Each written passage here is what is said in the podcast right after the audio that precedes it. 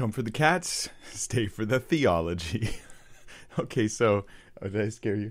Um, this is actually Mika. Moxie has like not been chilling in her normal spot. She's actually in here on the ground. But anyway, uh, ever since we gave her her haircut, she's not a happy camper. She just like it changed her routine of where she sits. Anyhow, this is the Tuesday live stream. Uh, Tuesday live stream. Wow, there was like robotically went into Tuesday live stream mode, which I haven't done in a while. This is the Friday Q and A, and I'm taking your guys' questions. The first question I'm dealing with today is the topic of the destruction of private property as justified by Jesus overturning the tables in the temple. And let me tell you why I'm covering this now. And you're like, Mike, you just did a video on Monday all about Jesus flipping the tables, cursing the fig tree. I did all the theology of it and just tons of stuff. Didn't even occur to me, okay, maybe I'm a little silly, but it didn't occur to me that somebody might think that what Jesus did relates to um, not just protests. Okay, protests are one issue. I'm talking about violent protests of destruction of private property uh, as part of a protest. And uh, it didn't occur to me, but one hour after I taught that live stream on Monday, I went on Facebook and I see one of these memes. I'll, I'll share a couple of them with you. And then I'm going to go to your guys' questions after I answer this first question. Uh, then I'll go to all of your questions. Go ahead and put them in the live chat. We're going to take up to 20 questions today dealing with theology, apologetics, Christian life. So this, oddly enough, this this one right here that I'm wiggling on your screen, this one was actually part of the picture I used to make the thumbnail for Monday's video. But notice the the the, um, the meme part. It says, "People, destruction of property is not a valid form of protest." Jesus, and then there's a picture of Jesus flipping over the tables, carrying a whip. And then uh, another a, t- a Twitter post from a guy named Tim Hall. It says destruction of pri- property is not a valid form of protest. Jesus, and then it has a picture of Jesus doing the same thing. Although this is another one of those funny photos where Jesus, if you see, I'll put it in the middle here. Jesus is like placid, as if he overturned tables, like in complete calmness. Anyhow, um, so is is this? Does Jesus flipping the tables, clearing out the temple, does that justify? Does that excuse? Does that give fodder for the the kind of real violent stuff that we've been seeing. And, and look, I'm not trying to comment here today, right now, on Black Lives Matter. I'm not commenting on uh, Democrat and Republican issues. And if you can't separate issues and deal with them one at a time, you will not think clearly on this kind of stuff, and you will be driven by your your prior commitment to one political group. You'll be driven by that rather than by justice and truth and following Jesus. Your commitment needs to be to Jesus, not to a political group. Right? Wherever that political group happens to overlap onto Christian values, you're going to support it. Wherever it doesn't, you're going to fall away from it. And there's there's a need to be have your allegiance be to Christ above all else. But everybody wants to co-opt Jesus, and so they all want to like try to take Christ and put them into their whatever they're doing, right? To affirm them. This is how, you know, you get armies on opposite sides of a battlefield and everyone's got crosses on their shields because they all think that God is on their side because they started with their side and then they tried to import God into it and started instead of starting with God's side, knowing what God is interested in, knowing what God is all about, knowing what Christ is about, and then aligning themselves with that. And that's what's happening here, I think, in this case. Um, this is a co opting of Jesus. When he came to the temple, here's some differences between this and sort of the violent destruction of personal property, which is all I'm talking about. Uh, and, and, no matter how many times I say that, some I know in the comments like you can't think clearly on this issue because everything's like spaghetti; it's all intertwined to you. But you've got to learn to break these things into pieces if you're going to think biblically about them.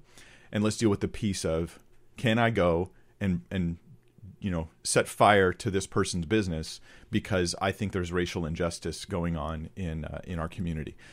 And the answer is no. Um, even if you're right about all the racial injustice, no, you can't do this. Not as a Christian, not as a Christian, not as a follower of Jesus. So, Jesus, when he went to the temple, he's not just going to a place to file a protest, right? He's not just angry. He's coming to his temple, right? He says, My father's house. He has personal ownership of this place. Like he's Lord, Jesus is Lord. The other disciples wouldn't have had an excuse to do this. Jesus is uniquely Lord. He's he's the God of all creation. He's the Lord of the earth, and he's most certainly the one in charge of the temple, the one who the temple is for. It's his house. You can destroy property in your own house if you like. That's fine. Right? You you can you can do that. You can even take stuff that's your kids and as a discipline to them, you can throw it away or you can hide it or you can set it aside. You can overturn the, the, gaming table of your kid if they're too obsessive about their gaming. You can do this if you want, but that, that would be more of a parallel to Jesus. You're cleaning your own house. But scripture, what it actually says, and we're going to read some scripture on this because there are two kinds of people those to whom this is total common sense for a Christian, and those who are really, really in the dark, like they're really confused about how to follow Jesus on this issue. Here's what Jesus says about taking revenge, retaliation. And I'm going to say that the, the, the, kind of stuff that we see in the protest is is ex- extra bad. Okay, again, I'm just dealing myopically with this one issue of not just protests in general, but the the violence that bleeds onto many of the protests that are going on now, or any other similar protest that involves that kind of violence. As a Christian, I have to come against that. So Jesus says, You've heard it said, an eye for an eye and a tooth for a tooth. Well, that's the rallying cry of the violent side of protest right now. He says, But I say to you, do not resist the one who's evil. But if anyone slaps you on the right cheek, turn to him the other also. And if anyone would sue you and take your tunic, let him have your cloak as well. And if anyone forces you to go one mile, go with him two miles.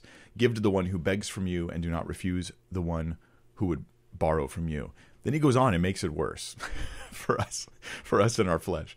Uh, you have heard that it was said, You shall love your neighbor and hate your enemy. I say to you, love your enemies and pray for those who persecute you, so that you may be the sons of your Father who's in heaven, for he makes his sun to rise on the evil and the good, and sends rain, which is a good thing, on the just and the unjust.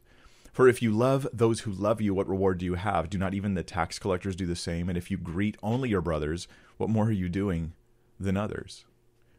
Do not even the Gentiles do the same? You therefore must be perfect as your heavenly Father is perfect. Let me read one other passage of scripture to you. I mean, that to me seems abundantly clear, but there's another passage of scripture. And this is what I shared a while back when I talked very briefly about some of the stuff that was going on. Um,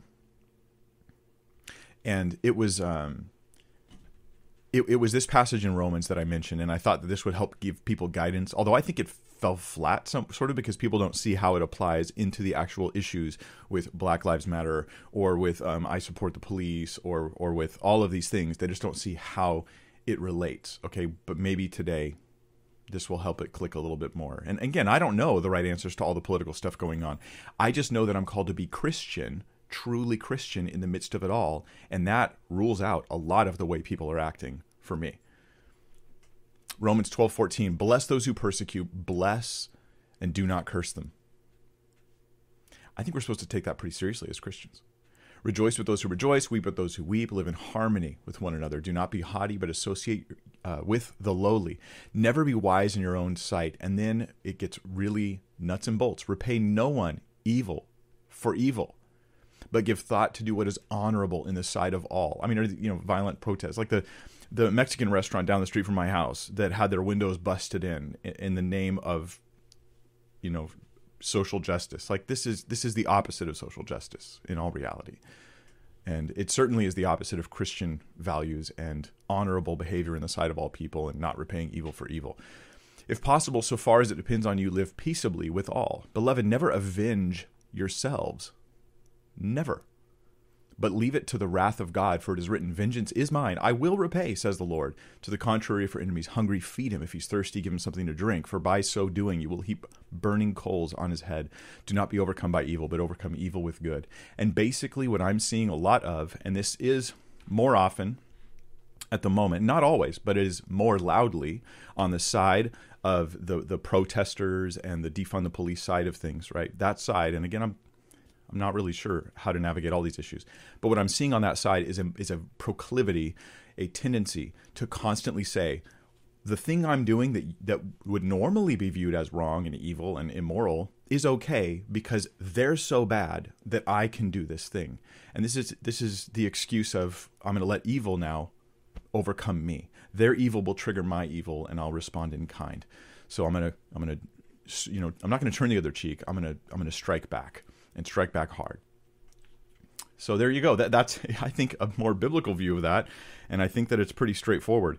Um, let's see here. I do need your guys' questions, and I should be getting them in the live chat right now, but I'm not getting them over sent over. So uh, maybe uh, Sarah, you could send me some some of the questions over when you guys get a chance. I will take another question though, real quick, and this does relate. This was sent to me, and I was thinking about answering this in the future, but I'll just go ahead and spit it out there while I'm waiting for one of the mods to send me over some questions. Um, Christian Regal had this question, and it was in the live chat. Uh, earlier on, I just it just struck me, and he says, "Hey Mike, I've been dealing with doubts recently, and it never seems to be the cause of any intellectual problem. I feel like it's uh, it feels like an attack, how would you handle this?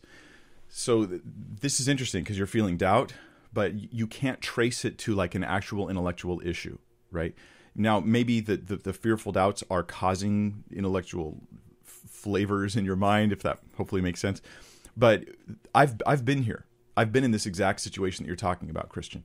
So dealing with doubts never it never seems to be the cause of any intellectual problem. It feels like an attack. I think that it exactly is an attack. Um, so here's my quick counsel someone who's been there. Okay. One is continue seeking the Lord and pray in faith. You do not stop engaging in the positive spiritual activities that you should be engaging in as a Christian. Uh, that you're you're seeking the Lord in prayer, in His Word, in times of worship, and I would also add to this avoid temptation, avoid temptation, which will most likely rear its ugly head right now, and you know you'll have ideas to do things that that seem uh, normally you wouldn't normally do them, right? But this is this is a time when temptation may heighten itself because you know Satan's going to look for an opportune time in your life, and um, consider praying about if there is a, a, specific cause and praying about that cause. One thing I found uh, helpful was in the middle of difficult times, spiritual attack. When I feel like it's just a spiritual attack and I have no explanation beyond it's a spiritual attack, is to take that time to stop and worship and so sing as, as badly as you want to and actually worship the Lord in the middle of that moment. And the final little piece of advice I'd give is this is be okay with your own weakness here. It's okay to struggle with with with fear, to struggle with doubt. It, it's what we do with all those things that really dictates whether we're honoring Christ at that moment. And so be okay with saying, okay, I'm weak, I'm insufficient, but I trust you, Lord. I, I just I trust you. You're good. And live in that place because in your weakness, God's strength is manifested. In fact, Paul went so far as to say, When I'm weak, then I am strong. There's a strength that comes in your life when you are just pathetically weak. And oh, I've I've been there. I've lived there. I think I do live there many days. And um and I actually rejoice in a sense because of what God is doing through it. So there's some some tips, some advice. Um, I hope that something there is beneficial to you. Uh, Kara Gordon has a question. We can see in the Bible that we are to care for the orphan, widow, etc., and uplift those whom society shuns. Should this play out differently in the life of a believer than it does currently in the world? Uh, so many people, especially in my young student circles, see political action, ideals like socialism or communism as the way forward in this. So, so socialism, communism, that's how we're going to take care of the poor, how we're going to get social justice to happen. Basically, do you think there's a difference between biblical justice and modern social justice? That's a huge question, Kara. And uh, I'm going to ramble on it for a minute, and I hope that you find these thoughts helpful. Um, what we what we're looking for right now is what are the differences, and this is actually really on target with the first question I dealt with today, because it has to do with having our Christian values intact and not just signing up you know with you know how it is with a contract like there's all these details and then you put your signature on the bottom and you've you've adopted all of that. And as a christian you it's it's like you can never really do that with any group because your your signature is on the bottom of the christian contract and so you have to view all of this stuff as a christian now i do think that we can live in a socialist communist uh, democratic or you know like a republic like democratic republic what we have in america um, or or a you know a monarchy. You could live in any of these environments and serve God and serve Him well. And any of these governments could could possibly do well, possibly do well. Not that they will, but they could, right? Because it depends on the, the whether there's corruption amongst the people, and then the government issue, like what style of government's going to best do this, is a secondary issue. It's not like socialism will automatically take care of the poor more. Um, it's, I, I, in my view, there might be some structures of the government that, that help some groups better than others, but in the end, it's going to come down to corruption of individuals. And so, having a view of sin nature that I have, I personally like a governmental structure that understands that people are corrupt and has protections against those corruptions built in. And that I think is pretty important. And if you idealize people, you end up having problems. But here's some differences between the modern social justice and what I think would be a more biblical justice. And actually, I have a scripture for you on this. Um, Leviticus 23 talks about it.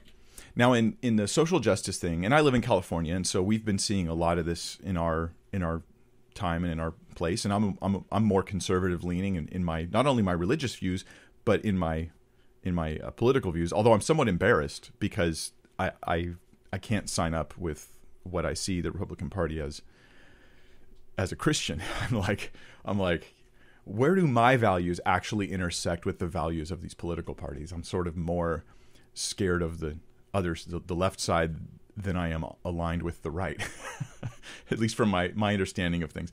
Um, but one of the things that we see going on right now is is in the social justice thing. One of the problems with it is I think special interest groups ends up polluting the biblical idea of actual justice.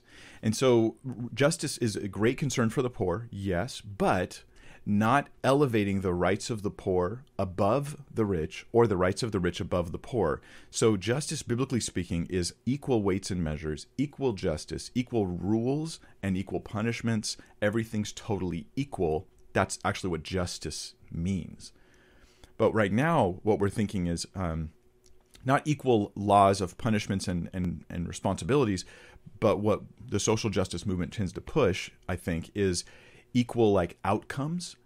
And so we think okay if you're if you're rich or if you're in sort of a, a group that we consider more prosperous versus a group that is we consider more uh, suffering or persecuted or marginalized or minority in some sense then what we we have to do is we have to raise those mi- minority groups up and, and you know whatever they are whether it's homosexual or if it's if it's a a, a, a an ethnic group. I don't really like the term race because I don't think it's a real thing, but an ethnic group, whatever the group is, we need to sort of raise them up so that their experience in life matches what we think is happening over here amongst the majority.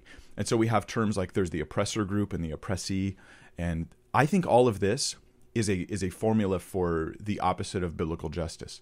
Because what we're doing is we're just replacing favoritism towards one group with favoritism towards another group and this is this is the same problem that I see if I think that like say this group of people, whether you're talking about white people or whatever, and you and and if in your mind this is a hypothetical, if in your mind you think this group of people is getting benefits and privileges that other groups aren't getting, and so your solution is to have a unfair scale that benefits and privileges these other groups that you consider oppressed then all that has to happen is you you move into the oppressed category if you're one of them then you now have unfair unjust scales applied to you as a way of fixing things this is not a biblical like as a christian i, I don't support this right and scripture doesn't either so leviticus 23 talks about it the Lord spoke to Moses, saying, Speak to the people of Israel and say to them, These are the appointed feasts of the Lord that you shall proclaim. Is this really the verse I wanted? Ah, no. Exodus 23. there we go. I'm like, wait a minute. Um, okay, Exodus 23. You shall not spread a false report. You shall not join hands with a wicked man to be a malicious witness. You shall not fall in with the many to do evil. Sh- nor shall you bear witness in a lawsuit to side with the many, so as to pervert justice. Don't pervert justice. And then finally, it adds this, which applies to today a lot. Nor shall you be partial to a poor man in his lawsuit. So you you can't oppress anybody that's the idea. You can't be partial to the poor. You can't be partial to the rich. You must be impartial in judgment. Judgment has to be that you know the eyes of justice have to be blindfolded, and the, justice has to be fairly meted out whether you are royalty or poverty. It doesn't matter. Same scales, not same results. That's the difference, right? Because if you feel you have to create the same the end result of a person's life experience, if that's your goal, then you create all kinds of injustice in the society to try to make uh, an end result happen for a specific individual. So I think that that's that's there. There's another verse uh, I'll bring you to um, Leviticus 19, 19, 15. You shall do no injustice in court, no injustice in court, and then it's described right. You shall not be partial to the poor or defer to the great, but in righteousness you shall judge your neighbor. Whoa, this is just exactly what biblical justice is. It's it's perfect fairness. It's it's the same scales of requirements and responsibilities and judgments put on all people. That's the same result. So it so biblical justice, I'm going to say this will be controversial, but I, I ask you hear me out, okay? I'm not I'm probably if you're upset with me for saying this, I'm probably not saying what you think I'm saying. But if you think that a higher percentage of say black people in jail means that there's injustice. That's you're measuring results of how many people are in jail and that you're measuring the wrong thing. What we need to do go to go back and do is examine what crimes they commit. Now, maybe it is injustice, but it's not because there's a higher percentage. That's silly. Not biblical, right?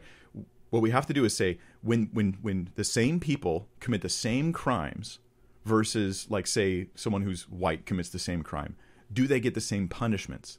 That would be justice, not what percentage of people are in jail. We're just measuring it wrong.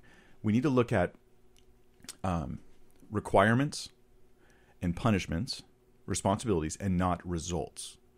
That's what we have to look at, I think, to find justice. And that, I think, is where a lot of this social justice stuff fails in creating protected groups that have super rights so um, homosexual um, is is a is a category that slowly became kind of like an ethnicity, kind of treated like a minority ethnicity group, which is it's a sexual preference is what it is, but became treated like a minority group, and then got elevated rights. But when you elevate the rights of one group, you always always oppress whatever the other group is. That's the that's the only way to do that. To push one person's rights above others is to oppress one. To elevate women's rights to their bodily autonomy, which really is abortion, what you've done is you've just demolished the rights of the unborn. Right? We've we've elevated women as a minority group. We elevate well, sort of minority. I think there's more women than men in the world, but um, but they're treated like that in that kind of special cat class and category. We elevate the women's rights. We demolish the rights of the unborn. This is not justice. This is injustice. This is ungodly. This is wicked. Whatever else your views are, you you you you shouldn't have that perspective if you're a Christian. So if I haven't been controversial enough. Um, next question. Hi, Pastor Mike. Any suggestions of Christian resources, ministries for women struggling with pornography? Why does the church focus more on men with this? God bless from the Six, Canada. Um, okay, first question for women struggling with pornography. I really don't know, um, but I'm gonna I'm gonna ask though, Kara, that you check the the live well not the live chat okay because in the live chat you guys can't post links but you can in the in the video when it's completed. So those who know what i want you to do is in in in capital letters on your on your comment below i want you to put um the word resources right capital letters and then you can put whether it's one two or three resources for kara something that she might be aware of. Why do we deal with men? I think women are more ashamed than men on this issue and so there's been more men who spoken out in, in self, self, selflessly, embarrassingly about their struggles on this issue, and it has slowly created an acceptance for a place in the body of Christ for men dealing with this issue. But I think there's less and less women that have spoken out, and so it just it's just kind of a self propagating silence on that issue. Um, I think it's more embarrassing to women than men. And it, it might be that men struggle with it more than women, but I'm I don't know that for sure. What do I know? I'm I'm I'm yeah, I don't I don't know. But I'm going to guess that, that, that's the case, and that um, what would help is women speaking out more on the issue. But I would encourage speaking out on the issue in ways that that come from a place of victory, so that you can help others through it, not just talking about it. Because there's something where we get this catharsis by just talking about our problems, but coming to no solutions about them. And I think when it comes to problems that are plaguing lots of people, what we need is the people who have have come to solutions and have come to change. We need them to speak out because they they're they're the one who is you know they've got the antibodies right? They got sick with the thing they got the antibodies they're over it now and they can share the thing that helped them to help others. So we need more women who will do that. Another question from la who says hi pastor mike any suggestions of oh did i already read that one? Yeah i did. Sorry. L. Katrina says what are your thoughts on the enneagram and its origins? Some research states that it was created by desert fathers and mystics. However, some churches point its origins to Catholicism. As far as I know, the Enneagram doesn't come from either of those places. What I've and I'm I'm, I'm speaking tentatively here, but what I have understood about the Enneagram is that it was pushed by a, by a, a modern mystic. It's, it didn't exist back in the day. I don't know of any true ancient ancestor of the Enneagram. Now, you might be able to find some weird connection to the to the past, but I think it's a it's a construct that's more modern. And I think that the guy I can't remember his name right now, but the guy who pushed the Enneagram was definitely eh, has horrible teaching spiritually on things like dangerous, ungodly, wicked teaching on spiritual on spiritual issues. And so the questions you have are how much does that teaching affect this Enneagram thing? How useful is it? I think people find pragmatic use in it, but the question is where's the overlap between this guy's garbage and and this thing that he's created that people like, um, the Enneagram. But I haven't spent a lot of time on it.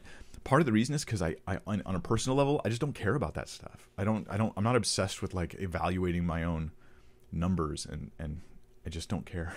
so, so I haven't looked into it much, but I'd recommend you uh, consider looking more recent for the real history of the Enneagram. Now, even if it has some origin related to Catholicism historically, it doesn't have like a biblical origin that I'm aware of. That doesn't mean that it's anti-Bible though, right? But but let's not call it Christian because I don't think there's any sort of spiritual connection that's going on there. So um, thank you guys for joining us. Just a reminder of what we're doing here. Every, every, my name's Mike Winger. I'm a pastor in Southern California. I make YouTube videos dealing with theology, apologetics. My goal is to help you learn how to think biblically about everything. Like I want you to know that Christianity is true the fact of its truthfulness. I, so I bring various different kinds of evidence, and I try to incorporate the evidential side of Christianity into like everything I do. Little tid, little tidbits, little flavorings here and there. It's like garlic. I just kind of put it everywhere. Um, but I also do verse by verse teaching. I tackle top tough topics. I try to think biblically about them, and I don't really shy away from controversial issues. I just try to hand, handle them thoughtfully. And subscribe if you're interested, or you guys can follow on podcast. You know, Bible Thinkers on podcast. We also have an app for your smartphone, the Bible Thinker app that you can download. It's all free. Everything I do is free, and you can go to BibleThinker.org if you want to check out the website and maybe some of the playlists that are there. All right, so Tion Bai says, um, You say we're saved by faith alone and not by works. So, how can you say you are not saved by living a homosexual lifestyle? Isn't that blending faith and works? So, which works are required? So um, the di- the main difference is a great question. The main difference, uh, Tion Bai is understanding when we say you're saved by faith alone, apart from works. That's how you are saved, right? That's a, how a person gets saved. Um, works or the life you live doesn't save you. It doesn't cause you to be saved, but it does come as a natural result of salvation. The work of God's Holy Spirit in a person's life, when they enter into relationship with Him, when their lives are transformed, this changes them. And then they live it out. They really believe in Jesus. They're now empowered by the Spirit. And so when you look at their life, you will normally see them living a Christian life. So the works are evidence that a person's saved, but it's not how they get saved. Let me give you an example. If I go to the car dealer and I get a new car, right? Um, I buy the, the new car with money and then I drive the new car away. So here we have a cause of me getting a car, and we have the evidence of me having a new car. When you see me driving a new car, that's evidence that I have a new car. You don't see the money, you don't see the process of how I got it. So the way I got it's not what you're looking at. You're looking at the results. In the same sense, salvation was purchased, but it was purchased by Jesus, right? It was purchased completely by by Christ alone. We're saved by grace alone through faith by itself, right? Apart from works. That's what Ephesians 2 tells us. And and yet, Ephesians 2 goes on to say, but we're made for good works. So the result is good works. So I you you they you bought the car with money and you driving it is the evidence that you own it to the rest of the world. Well, Jesus bought your salvation and he gifted it to you. And you living it out in with good works is just evidence to the world. So when you say a homosexual lifestyle, someone's living a homosexual lifestyle, and, and I like the way you put that because I, um, if the issue is someone being homosexual, meaning they're, they're same sex attracted, that doesn't mean they're not saved. But if someone's living out a homosexual lifestyle, or I would say living out an adulterous lifestyle, or living out an ungodly, wicked lifestyle, you have good reason to question their salvation. Just like if a guy says he has a new car, but he never drives it, and he's walking everywhere, and you're like, I wonder about that new car claim, right? I wonder about that salvation claim. That's just a fair thing to do. I will though go to the cat camp because you know what? Moxie decided to join us after all. There she is. Now you can see from her front, she's got like we give her the lion cut, right? Sorry for those who don't like cats. Get over yourself. and um, the uh, the lion cut, which means she's all furry up front, and then she's skinny, and then she just has a poof at the end of her tail, which you can kind of see right there, right there. All right, there's there's Moxie finally joining us after weeks of being a hermit. Okay, um, question number seven. So, or is this eight? I don't know. seven, I guess. Ryan Hasty has a question. How do you know if you believe in your heart versus just logically thinking in your mind that the evidence points more toward Christianity being true than false, referring to Romans 10 9? Um, well, actually, let's go to Romans 10 9. Let's see if that verse will help answer your question because I think it will. All right. So it says, if you confess with your mouth that Jesus is Lord and believe in your heart that God raised him from the dead, you will be saved. So with the heart, one believes and is justified, and with the mouth, one confesses and is saved. The the um, the combination of the heart and the mouth is interesting here in this passage, right? So I confess with my mouth that Jesus is Lord, which is not just an objective claim about the identity of Christ, because when you said when they would they would take their pinch of incense to Caesar and they would throw it in, in, in, the fire and they would say Caesar is Lord. They didn't just mean objectively Caesar is the boss of Rome. What they really meant was Caesar is my boss. I am a, have allegiance to Caesar, and everybody knew that that like pinch of, pinch of incense meant I am I am submitting myself to the lordship of Caesar. When you say Jesus is Lord, you're submitting yourself to His lordship. You're saying you're my boss. Now that doesn't mean you're working to earn salvation. It, it's it's a heart mentality that says not only do I intellectually believe, right, but I I I entrust myself to you. I yield my heart and my life to you. You you are in charge, Jesus. I submit. That's what it is. It's an it's the I submit, right? And then the phrase believe in your heart is probably a reference to not just intellectual belief, but to like that decision to entrust yourself to it. So you can have intellectual belief in your head, but it, I wouldn't call that believe in your heart. I think that that means like kind of believing with a sense of yielding, a sense of trust, a sense of fidelity. So the difference between intellectual belief and genuine Christian faith is a sense of personal yielding and personal trust that goes beyond that. Right? I I believe in my wife's ability to cook a good meal, right? But but just mentally believing it is different than like me going, man, when she cooks, it's gonna be good. It's it's just different. Like I, yeah, I I hope that helps. It's really practical. It's really very much like real humanity we're talking about here, and not just, um, we're not Spocks, right? You're not Spock for the for the Star Trek fans. We're not Spock. We're not just like, hmm, yes, that is objectively true. I will now adjust my behavior accordingly. It's there's like an emotional, relational thing that's going on here between you and God, and when you when you give in to God, um, that's the moment. Here's a question from Jesse Crocus on Romans six twenty three. he says that it says, "For the wages of sin is death."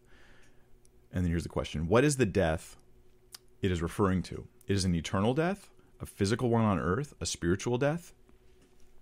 Oh, that's a that's a good question. Okay, so the wages of sin is death. Um, I well, here we'll go to the passage real quick,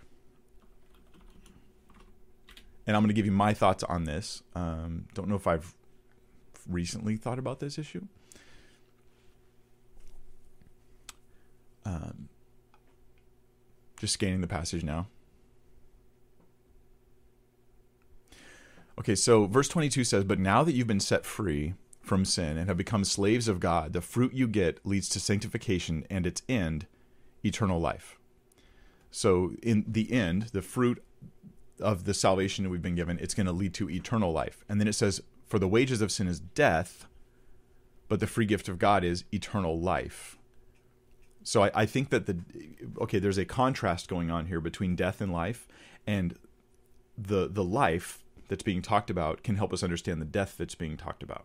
If death was merely physical death, then and that was all that was at, you know in question, and it didn't have anything to do with eternal separation from God, then you wouldn't contrast it with eternal life. So I think that the death here is is talking about physical death and eternal separation from God, uh, the second death. I think it's talking about all of the above, and I think the context gives us good reason to think that as well. So I hope that I hope that makes sense. That that's what you you know you just read a thing in context and you look are there contextual clues in this very verse that help me interpret the meaning of death? Well, it's being contrasted with eternal life, so probably has that eternal quality. Jody Wainwright. Oh, and I, I say has the physical death as well because earlier on in Romans and all have died and all sin and all died and all all the context of death in Romans in general includes physical. Jody Wainwright says, Have you heard of the dreams of Pastor Dana Coverstone? If so, what are your thoughts? Literally, someone approached me just the other day and told me about this this gentleman. I don't know hardly, I know this much, right? I just heard a rumor basically. So I don't know Jody. Um, I may take some time to look into it. I definitely had it like, oh, I'd like to look into this and find out. I will say this that there were a number of, of guys um, who appeared on Sid Roth's Supernatural TV show and um, and I'm just shooting super straight with you guys. This is kind of what I'm going to do on Fridays, and the um, I, I say the reason why I say that is because I'm saying things that I know are going to trigger some people, and and I I just want you to know I'm just being very frank with you, and I'm I'm respecting your ability to think clearly about things. At any rate, on the Sid Roth TV show, there was a number of guys and girls who were brought on, men and women, who were brought on as prophets, and they prophesied in December that the first three months of 2020 were going to be just chaos and everything that could be overturned was going to be overturned. And they just they gave a, a, number of things like fires and this and da da da. And they didn't really highlight disease because coronavirus has been the biggest thing. They didn't really focus on that but they did like include it sort of. So this was like really eye-opening to a lot of us. We're like okay that seemed like it may have been accurate prophecy. Okay so i decided to follow some of these guys just privately on my own. I haven't spoken about it publicly. I haven't. Done, I just followed a few of them, trying to say, what else do they prophesy next? Because a lot of times these some okay. Here's my theory: is that if it's the Lord, then they should be consistent in their future proclamations, and we should listen in. Because if they're right about the first three months, maybe they'll be right about the rest. But consistently, they all saw a quick recovery from COVID. They said that it was going to pass over when we hit Easter and we had Passover and they said that everything was going to go down and disappear and all that kind of thing. And I think that this has clearly not taken place. So my conclusion is this, and this is not about Dana Coverstone, it's about somebody else. They happen to get something that seems pretty right. But of course, it could be that they've been predicting bad things happening for years, and finally there was a horrible year, so suddenly they look like prophets. Um, but they said three months. It's been a lot more than that. Another one said the first six months is tearing down. The next six months of 2020 is going to be rebuilding. We're all going to get rebuilt and put back up. And then this has obviously not been the case. And so, um, and then we'd be better than the first six months anyway. So here's here's what I want to know with Dana Dana Coverstone is how does his next prophecies play out? And if they do play out, I'm like, wow, I'm going to listen to that guy. And if they don't, then don't.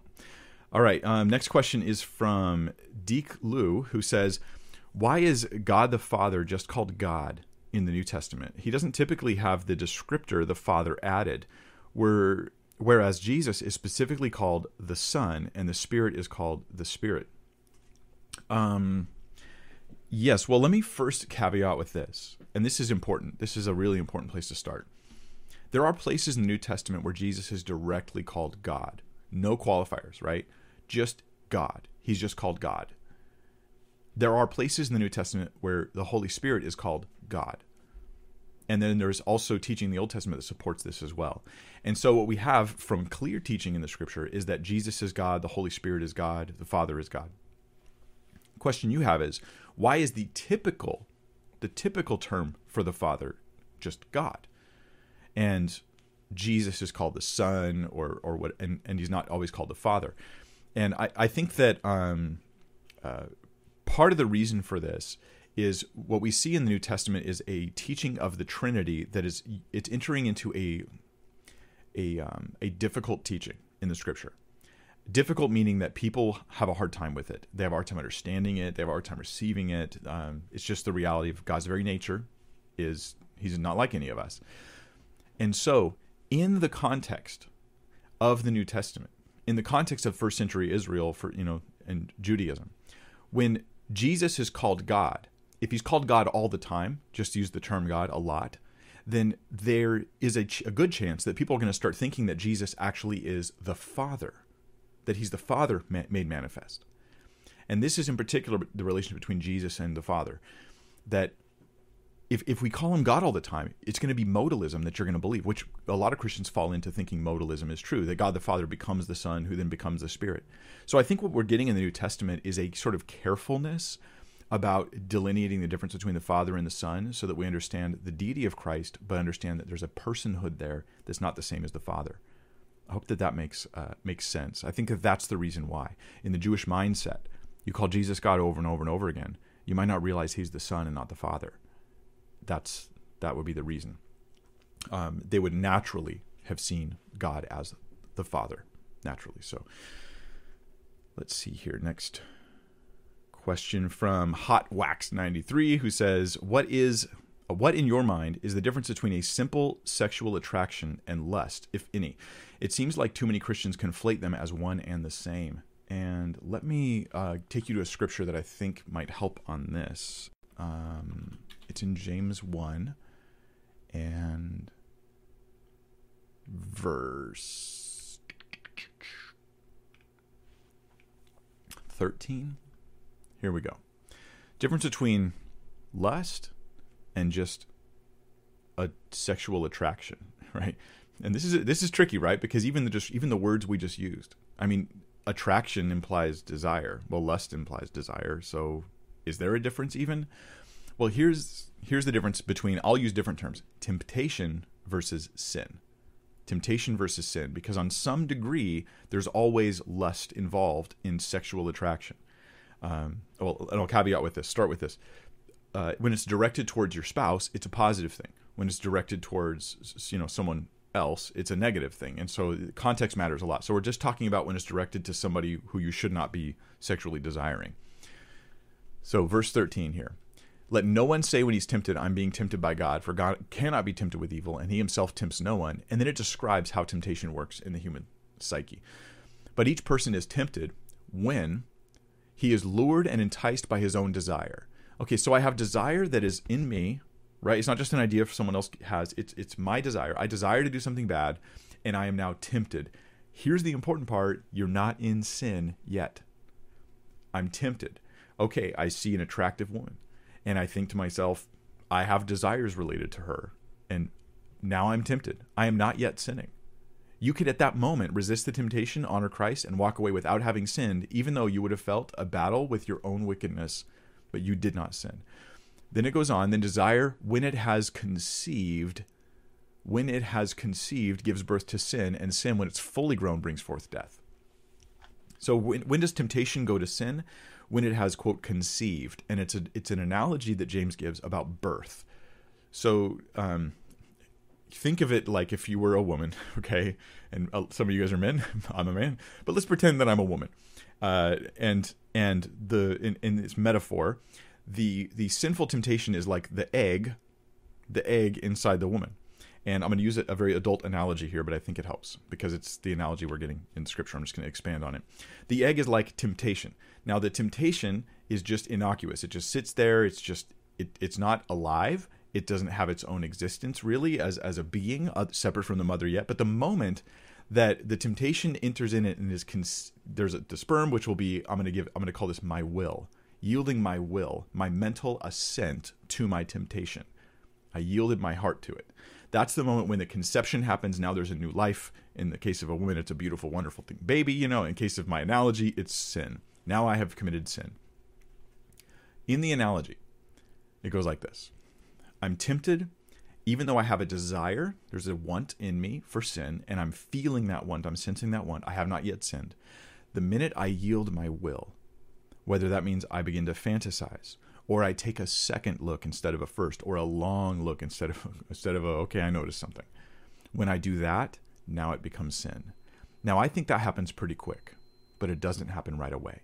Temptation is first, sin is next. And if you stop in the battle of your will, you stop and you reject temptation, you die to yourself and you put on Christ, then you have not sinned. I hope that that is useful for you. Um, I think that it really, really comes down to a million little moments every day when you're tempted and you go, wait a minute. I didn't sin when I decided to look up something online that was ungodly and inappropriate. I sinned when I had a desire to do it and I yielded my heart to that desire. I gave my will over to that temptation. The sin, the actual sin happened way earlier than I thought. And if we get this, we can fight sin much better because fires are easy to stop when they first start and hard to stop once they're once you've got them going. And if you fight it when you're the first moment when your will interacts with the temptation, you fight it there. It's not a hard battle. You let it go 5 minutes, 10 minutes, an hour, a week, a year. Now it's a hard battle. So fight the first moment of temptation. Um, here, a question from Brandy Medved who asks, and I have no idea what time it is. Okay, all right, just checking. Who says 1 Corinthians 13:10 is so controversial. If the perfect means the Bible and not Jesus, then spiritual gifts have ceased. So wouldn't that leave so many in deception and false understanding? Um, I think 1 Corinthians 13:10 is a verse that is used by some, not all, by some cessationists, think people who think that the gifts of the Spirit have ceased as a regular operating thing in the body of Christ. And I think that it's probably the worst verse that any of them use. Like it's probably the, and I'm not saying this to be snide. I'm not trying to give you guys like, I'm not trying to stir you up. I think it's horribly taken out of context. I think there's no excuse for using this verse to teach cessationism if if I if I thought otherwise, I'd become a cessationist. I, am I'm, I'm okay with that. Like I'm gonna I want to go where Scripture leads here, but uh, but let me give you some example. And I have a whole teaching on this. And maybe the mods can link this. I literally have a whole video on this exact topic of does First Corinthians 13 teach cessationism, and maybe someone could put that. But here's a quick overview because I don't want to just always direct you guys to other videos. Love never ends. As for prophecies, guess what? Prophecies are going to pass away. As for tongues, tongues will cease. As for knowledge, it will pass away. For we know in part, and we prophesy in part, but when the perfect comes, the perfect, the partial will pass away. When I was a child, I spoke like a child, I thought like a child, I reasoned like a child. When I became a man, I gave up these the childish ways. For now we see in a mirror dimly, but then, okay, so then face to face.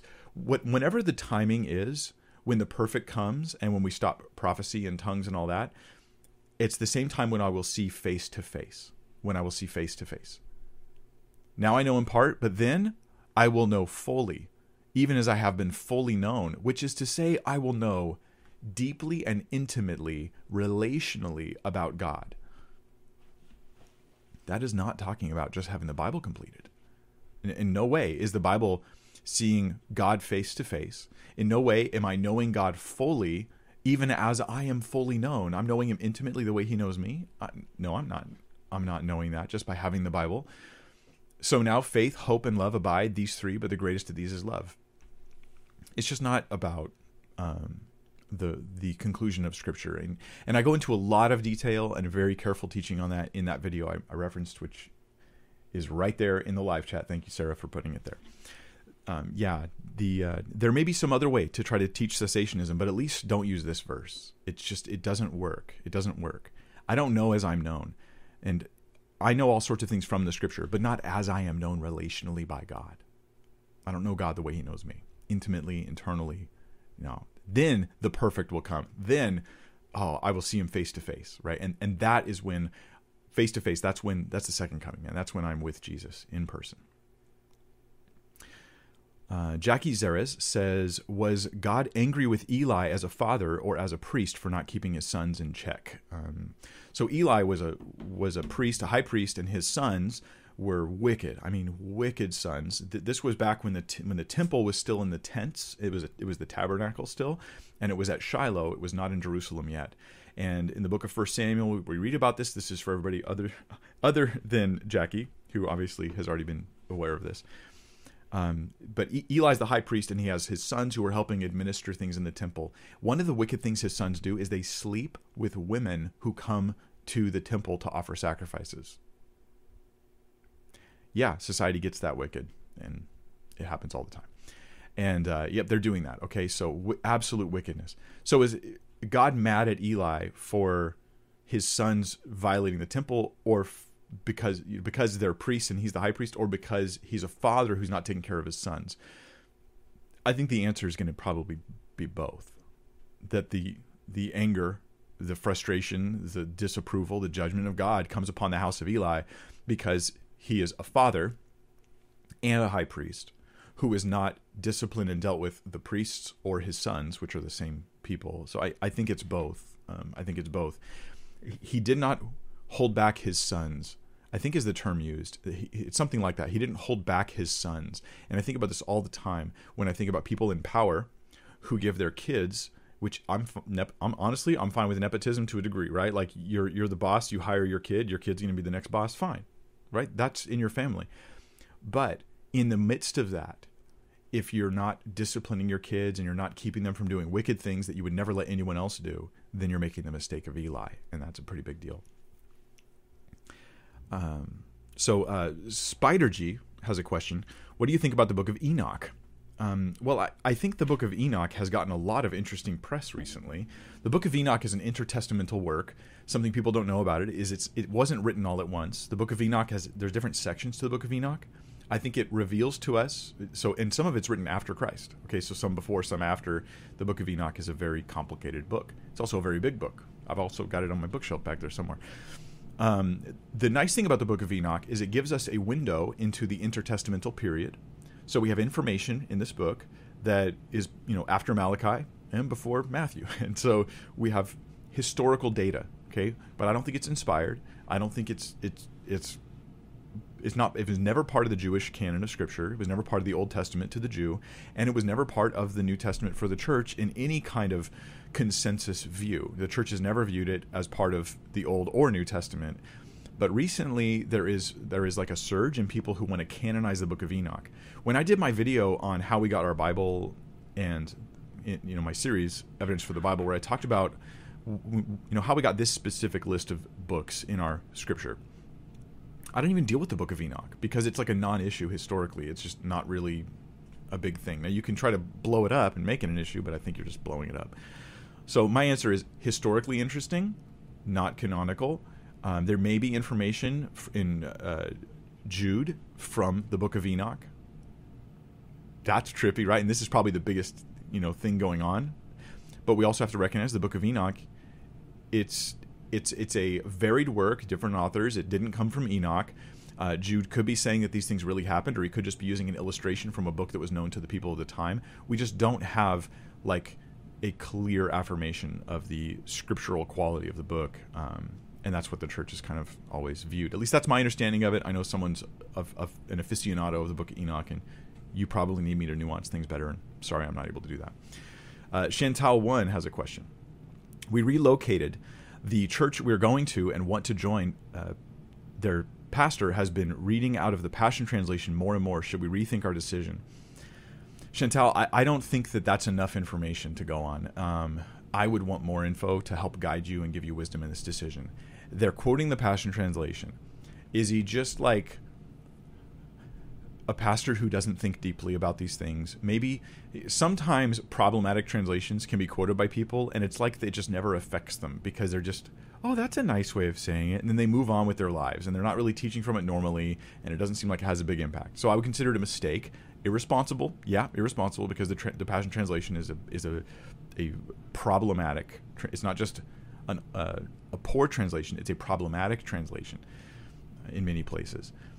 But um, but maybe there's more. Maybe maybe there's compromises going on beyond. That. I really don't know, Chantal. I would just I would gather more data. I would sit there longer. I would listen more carefully to the teaching. I would uh, maybe talk to the pastor about it. Send him one of my videos on the Passion Translation if you really got guts and um, and be patient about whether or not you'll stay at the church. But I would also counsel, counsel you this find another church to commit to before you leave the current church because you need to be part of the body of Christ, even if the body locally has issues and isn't perfect, which they all do. Just don't just disconnect and then float. Rather, you know, kind of go back and forth looking for a church while you're still in fellowship. Uh, that would be my, my counsel. Robert Butcher says, How can I lovingly bring up and reveal the errors of the prosperity gospel to friends and family? And I'm gonna do. Here's what I'm gonna do. I'm gonna do a lightning round. I got like four qu- questions, five questions left, and I'm just gonna give you guys really super fast answers, just so I can get to all 20 today. So, how can you lovingly bring up the errors of the prosperity gospel? I would start by affirming things that you can affirm in their views. I love your belief in trust in faith. I love your confidence and da da da. And then I would encourage also finding resources you can send them that do the same thing. So when I did my Bill Johnson video, I started by affirming good things and trying to build a bridge with Bill Johnson's followers, trying to be as gracious as I can, trying to see it from their perspective. Find resources that deal with the teachings that your that your friends and family are believing that are fallacious, that are do it from a gracious perspective where you look at it and you go, they could watch this. And the reason why I recommend a resource and not just a conversation is because they can't interrupt a video, they can't interrupt a written letter. There's things they can't interrupt that may allow you to communicate to them more fully than if you bring issues up and they're just a back and forth that ends up sometimes being fruitless. So, writing a letter or sending a resource that is a bridge building resource, that's where I would start. Um, Cameron Powers, if I'm truly seeking God, will he show up for me? Yes. Will he show up in the way you expect? Sometimes. um, yeah, yeah, of course. You truly seek the Lord and you will find him. Seek him with all your heart and you will find him. Absolutely. Amen. Praise God. Will he always do what you want him to do or think he'll do? No. And that's that's the thing. Uh, Spazzy Jazzy says, I've been reading lots of reports of exploitation of the laborers who make the products we use every day, chocolate, phones, etc. Should we as Christians boycott or abstain from these things? Spazzy Jazzy, I am not informed enough to know. I mean, maybe I should, and I just don't know it. And I, I'm, i feel terrible if that's the case. Um, so I, I, just I don't know. That's a that's a great question, and I would have to know a lot more to be able to process that. And I, hopefully, I'm not dropping the ball there. Uh, Sarah Nordberg says, are Christians allowed to read and study the Quran? In Denmark, I have to take a class on religion before I can study theology at the university. But I feel convicted when reading. Should I stop? No, go for it. And here's the reason why, Sarah. Um, when you when you read the Quran, you're you're educating yourself. I've read the Quran. Okay, when you're educating yourself on understanding Islam, and I learned so much by reading the Quran. Like I should do, I should do a video on just like what my thoughts were reading the Quran because uh, it, it's, it's, very revealing. It's confusing. Quran's weird. It's written um, largely. It's organized largest chapter to shortest chapter. That is not chronologically. Not in the like this chapter is bigger. We'll put it up towards the beginning. This chapter's shorter. We'll put it towards the end. So it's super confusing. But but it's educational. Um, you won't become Muslim reading the Quran. um, yeah so I, I, would say study it as an as an evangelical outreach technique. You're learning it so that you can talk to muslims. How much how much would it open the door for muslims when you meet them and they go i'm muslim and you say oh yeah i've read the quran. I mean you're just going to blow their mind um, and it'll open a door. So so i think so. Now if you if you find yourself you're the kind of person who's really tempted and really struggles when you when you read stuff that's not christian then don't right? Like but that's eh, just be honest with yourself. Like you're weak in that area and then you shouldn't you shouldn't do things that you're not able to do right? Honor god and protect your own heart and don't do that okay? But if you're able to i don't see any problem with it. Uh, let's see. Last question uh, from adriano. Why was the tree of no- the knowledge of good and evil bad? Isn't wisdom generally regarded as a good trait in the bible? Um, well the wisdom and the tree of the knowledge of good and evil are not the same thing. So wisdom would be with the wisdom to say, hmm, God said not to eat that tree. It would be wise not to eat that tree. Wisdom is about like living life skillfully. I think of wisdom as skill at living, and the um, the idea of the tree of knowledge of good and evil wasn't just knowledge in general. It wasn't just about getting knowledge. It was about the experiential knowledge of having done wrong, and now being thrust into that world of temptation and of um, autonomy, moral autonomy, where I make sinful decisions apart from the will of God. And so that is, of course, uh, it was a bad thing. It was a bad thing. It was done in rebellion to God. And so it was a, a bad thing. Now, God used it for good and will continue to use it for good and bring good out of it. But I hope those differences help you to think clearly about this issue. And I have been trying to help you learn to think biblically about everything.